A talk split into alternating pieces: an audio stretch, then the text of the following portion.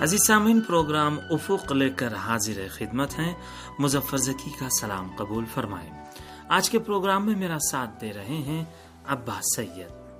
سامعین، آج کے پروگرام میں بچوں کی تربیت کے حوالے سے گفتگو کریں گے اور اس بات کا جائزہ لینے کی کوشش کریں گے کہ اسلامی طرز زندگی کے حوالے سے دینی تربیت کے لیے کون سی چیزیں لازم اور ضروری ہیں۔ امید ہے کہ آپ کو ہمارا یہ پروگرام پسند آئے گا۔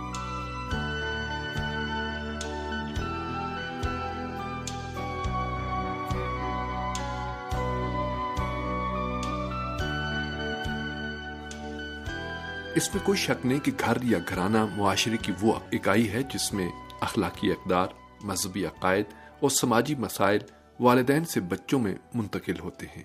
اور اس طرح بچوں کی روحانی اور عاطفی رشت و ترقی کا ماحول اور زمین تیار ہوتی ہے۔ اس حوالے سے یہ بات آسانی سے کہی جا سکتی ہے کہ گھر اور گھرانہ بچوں کی تربیت اور فکری نشو و نما کے لیے نہایت اہمیت کا حامل ہے۔ ماہرین نفسیات کے مطابق خاندان کو چاہیے کہ بچوں کو دین اور مذہب کی طرف راغب کرنے کے لیے ابتدا ہی سے توجہ دیں اور اس اقدام کو خصوصی اہمیت بھی دیں۔ بعض اوقات والدین یا اساتذہ نیک نیتی اور خلوص کی بنیاد پر اپنے بچوں کو دینی عقائد کی تعلیم دینا چاہتے ہیں، لیکن اس بات کو فراموش کر دیتے ہیں کہ بچے کی نفسیاتی اور روحانی شناخت کے بغیر یہ کام اتنا مؤثر ثابت نہیں ہو سکتا۔ اور بعض اوقات ان ضروری تدابیر کو اختیار نہ کرنے کی وجہ سے بچوں کو ذہنی اذیت کا شکار ہونا پڑتا ہے۔ بچپن کے دور میں دینی اور اخلاقی اقدار نیز اسلامی تعلیمات کو محبت، آمیز اور مناسب انداز سے بچوں میں منتقل کرنا چاہیے تاکہ یہ معلومات اور تعلیمات بچوں کے اخلاق و کردار پر اثر انداز ہو کر ان پر گہرا اثر چھوڑ سکیں۔ دین کا اصلی ہدف انسان کی تربیت اور اس کے اندر اخلاقی اور مانوی احساسات و جذبات کا پیدا کرنا ہے۔ خاندان کے اندر بچوں کے لیے سب سے پہلا آئیڈیل اور نمونہ ان کے والدین ہوتے ہیں۔ بچے اپنے والدین سے اسلامی اقدار اور زندگی کے دیگر امور سیکھتے ہیں، لہذا والدین کو بچوں کے لیے مجسم اخلاق ہونا چاہیے۔ اور گھر کے ماحول کو بچوں کی روحانی رشد و ترقی کے لیے تیار کرنا چاہیے۔ اگر سکھانے والا خود عملی نمونہ بنتا ہے، تو اس کے سیکھنے والے یعنی بچوں پر براہ راست اور دور رس اثرات مرتب ہوتے ہیں۔ ماہرین نفسیات کا کہنا ہے کہ دیکھ کر سیکھنا اور عملی نمونہ بن کر سکھانا تربیت کا بہترین شیوا ہے۔ فرزند رسول حضرت امام جعفر صادق علیہ السلام فرماتے ہیں کہ میرے والد گرامی ہمیشہ یاد خدا میں مشغول رہتے تھے۔ میں جب ان کے ساتھ چلتا تھا تو اس وقت بھی ان کو یاد خدا میں محو دیکھتا تھا۔ میں اپنے والد گرامی کو بیشتر اوقات یاد خدا میں مصروف پاتا تھا، حتیٰ اس وقت بھی جب وہ لوگوں سے گفتگو کر رہے ہوتے تھے۔ یہ کام بھی ان کو یاد خدا سے غافل نہیں کرتا تھا۔ والد گرامی طلوع آفتاب سے پہلے سب کو اکٹھا کر لیتے اور جو بھی قرآن کی تلاوت کر سکتا تھا، اسے قرآن پڑھنے کی تلقین کرتے اور جو قرآن نہیں پڑھ سکتا تھا، اسے ذکر خدا کی تلقین کرتے تھے۔ جو روایت آپ نے سنی، اس میں دو نکات کی طرف اشارہ کیا گیا ہے۔ سب سے پہلے یہ کہ امام محمد باقر علیہ السلام ذکر خدا کے حوالے سے دوسروں کے لیے ایک عملی نمونہ تھے اور آپ کی گفتار اور کردار میں کوئی تضاد نہ تھا۔ دوسرا اہم نقطہ یہ ہے کہ وہ اپنے بچوں کو ان کے اپنے حال پر نہیں چھوڑتے تھے، بلکہ ان کو ایک منطقی اور متوازن آزادی دے کر ان کی آزادی اور خود مختاری کا بھی خیال رکھتے تھے۔ اور ایسی صورتحال میں بچوں کی مانوی اور روحانی ترقی و پیش رفت کے لیے مناسب طریقہ کار اور ماحول بھی فراہم کرتے تھے، تاکہ وہ شوق اور ذوق کے ساتھ دینی اور اسلامی تعلیمات کی طرف راغب ہوں، نہ کہ جبر اور دباؤ سے۔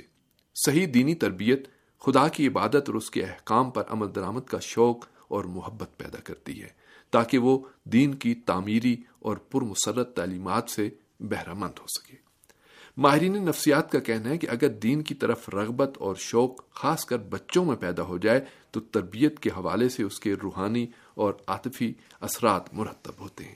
ایک اچھے مربی اور استاد کا یہ کمال ہوتا ہے کہ وہ بچے میں ایسا دینی احساس پیدا کرے کہ دین کے بارے میں اس کے تجسس میں اضافہ ہو اور اس کے اندر حقیقت کی تلاش کا جذبہ بیدار ہو جائے۔ استاد کائنات کی خوبصورتی، نیز دین کی زیبائی اور مٹھاس کو بچے کے اندر اس طرح منتقل کرے کہ اس کے اشتیاق اور شوق میں اضافہ ہو۔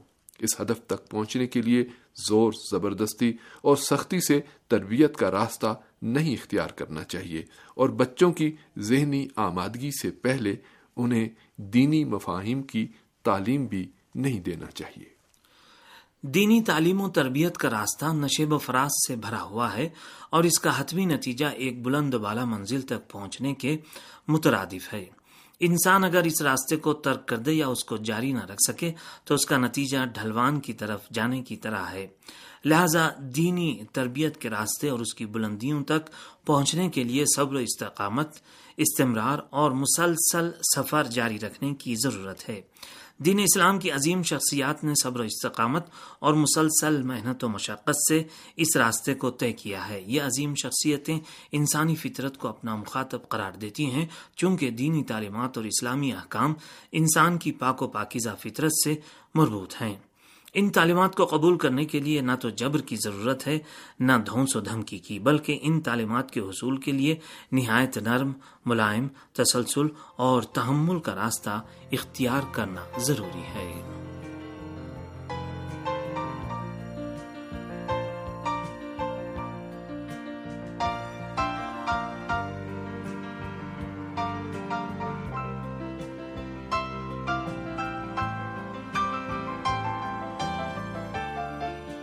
خاندان میں دینی تربیت کو جس چیز سے سب سے زیادہ نقصان پہنچتا ہے، وہ سطحی اور ہنگامی طور طریقوں کو استعمال میں لانا ہے۔ حالانکہ دینی تربیت کے حصول کے لیے تسلسل اور صبر و استقامت کی ضرورت ہوتی ہے، تاکہ وہ بچے کے ذہن میں راسخ ہو سکے۔ یہ بچے کو ذہنی طور پر دینی تعلیمات کے لیے آمادہ کرنے کا طریقہ کار ہے۔ اور اس کے لیے بچپن کا دور سب سے بہترین اور مؤثر دور سمجھا جاتا ہے۔ دینی تعلیمات کی تربیت اور اسلامی فرائض پر عمل درآمد کو اگر بچپن میں ہی بچے کے قلب و ذہن میں ڈال دیا جائے، تو یہ سطح سے گہرائی تک، ظاہر سے باطن تک اور بیرونی سفر کی بجائے اندرونی سفر کے مترادف ہوگا۔ اس عمر میں اگر تسلسل کے ساتھ تربیتی عمل کو جاری نہ رکھا جائے، تو اس کے اثرات بھی عارضی ہوتے ہیں۔ لہذا دینی تعلیمات کی تربیت کو اس مرحلے تک جاری رہنا چاہیے جب تک بچوں کے اندر ان تعلیمات کے حوالے سے پختگی پیدا نہ ہو جائے۔ ایران کے معروف ماہر نفسیات ڈاکٹر عبد العظیم کریمی کا کہنا ہے کہ ایک اور مسئلہ جو دینی تربیت کے راستے میں حائل ہوتا ہے، وہ بچوں کو سختی کے ساتھ کسی کام کی طرف متوجہ کرنا، انہیں مشقت آمیز کام میں ڈالنا اور ان کے ساتھ نہایت سخت رویہ اختیار کرنا ہے۔ تربیت کے دوران محبت، ملائمت اور نرم رویہ اختیار کرنے پر اس لیے زور دیا گیا ہے تاکہ بچے اپنے والدین کو سخت گیر اور تند مزاج نہ سمجھیں، بلکہ ان کو مہربان اور متحمل مزاج سمجھیں۔ لیکن اس سے ہرگز یہ مراد نہیں ہے کہ بچوں کو بے لگام چھوڑ دیا جائے اور ان کو کسی چیز پر ٹوکا نہ جائے۔ اس نرمی اور تحمل مزاجی سے مراد یہ ہے کہ اعتدال، توازن اور میانہ روی سے کام لیا جائے اور افراد و تفریح سے پرہیز کیا جائے اور ان بنیادی شرائط کو مد نظر رکھ کر بچوں کی دینی تربیت کے سلسلے کو آگے بڑھایا جائے۔ نرمی اور مہربانی سے اسلامی فرائض کی انجام دہی پر تلقین اس بات کا باعث بنے گی کہ بچوں میں فرائض و عبادات کی بجاوری کی عادت پڑ جائے گی اور وہ اس کی ادائیگی سے لطف اندوز ہونے لگیں گے۔ کامیاب والدین ایک طرف بچوں کے لیے دینی فرائض کی ادائیگی کے حوالے سے بہترین ماحول فراہم کرتے ہیں، دوسری طرف وہ اپنے بچوں میں دینی مفاہیم کے بارے میں شناخت اور ادراک میں اضافہ کرتے ہیں۔ دینی فرائض کی ادائیگی کی بچوں میں عادت ڈالنے کا یہ مطلب ہرگز نہیں کہ عبادات کے حقیقی فلسفے یا ہدف سے چشم پوشی کی جائے، بلکہ اس کی مثال ایسی ہی ہے جیسے بچوں میں ایک معین وقت میں مطالعے کی عادت ڈال دی جائے۔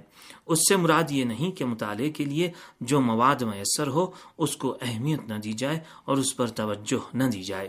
کسی بھی چیز، خاص کر دینی فرائض کی ادائیگی جب عادت بن جاتی ہے، تو یہ عادت اس عمل کی بجاوری میں حائل رکاوٹ کو دور کر دیتی ہے اور اس کے تسلسل کی ضمانت بن جاتی ہے۔ دینی تربیت میں ایک اہم نقطہ بچوں میں حقیقت دین کے بارے میں قلبی رغبت پیدا کرنا ہے، کیونکہ دینی تربیت اپنے مخاطب کو اس کام کے لیے آمادہ کرنے کی ضمانت فراہم کرتی ہے۔ بس بچوں کی جسمانی، فکری، نظریاتی، روحانی اور عاطفی تیاری سے ہرگز غافل نہیں ہونا چاہیے، اور بچوں میں دینی تعلیمات کی قبولیت کے لیے زمین ہموار کرنا چاہیے۔ مثال کے طور پر اگر کسی کا پیٹ بھرا ہوا ہے اور اس کے آگے انواع و اقسام کے کھانے چن دیے جائیں، تو اس کے اندر انہیں کھانے کی رغبت پیدا نہیں ہوتی۔ اور اس صورتحال میں ہم اگر زیادہ اصرار کریں گے، تو گویا ہم اس کو تنگ کریں گے۔ لیکن دوسری طرف جب کوئی شخص بھوکا ہے، تو اسے کھانا کھلانے کے لیے اصرار کی بھی ضرورت نہیں پڑتی۔